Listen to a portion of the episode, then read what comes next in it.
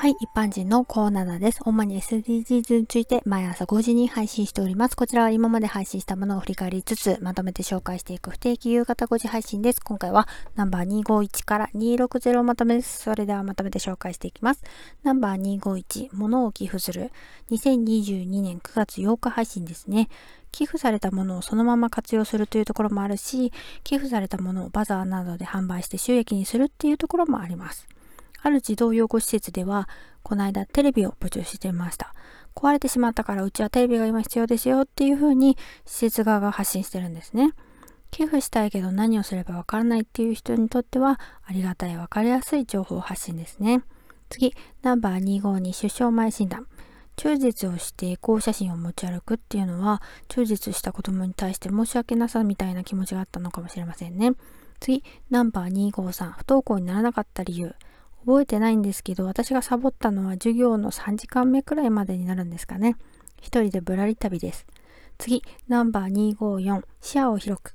ネズミ講っていうのはピラミッドの上の人が儲かる仕組みだから誘われたところで私は最初から底辺だから底辺の私が頑張って稼いだところで渡航するのはピラミッドの上の人たちっていうことなんですよ。それを知っていればそんな頑張らないといけないなんてアホらしいって思えると思うんだよね。次、ナンバー255、自己責任なのか。もちろん中には自業自得っていう人もいると思いますよ。貧困状態に陥るのはそれぞれの家庭の問題だったり本人に疾患があったり原因は人それぞれだと思うんですね。育った環境が貧困家庭で大人になった今も負の連鎖でどうやっても抜け出せない人もいるしね。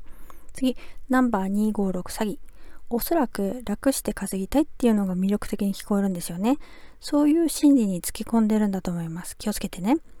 次、ナンバー257、ヤングキャラ。自分が見ないといけないっていう責任感があるだと思いますけど、それぞれの家庭の中の問題止まりになってしまうんで、どの家庭にヤングケアラーがいるのかわからない、見えにくい問題ですよね。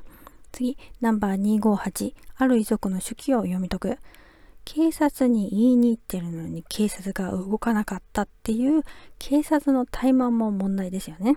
次、ナンバー259、タトゥー。MRI でじりじりじりじり焼かれていく感じなんですかね。痛そうです。次、ナンバー 2603R リデュース。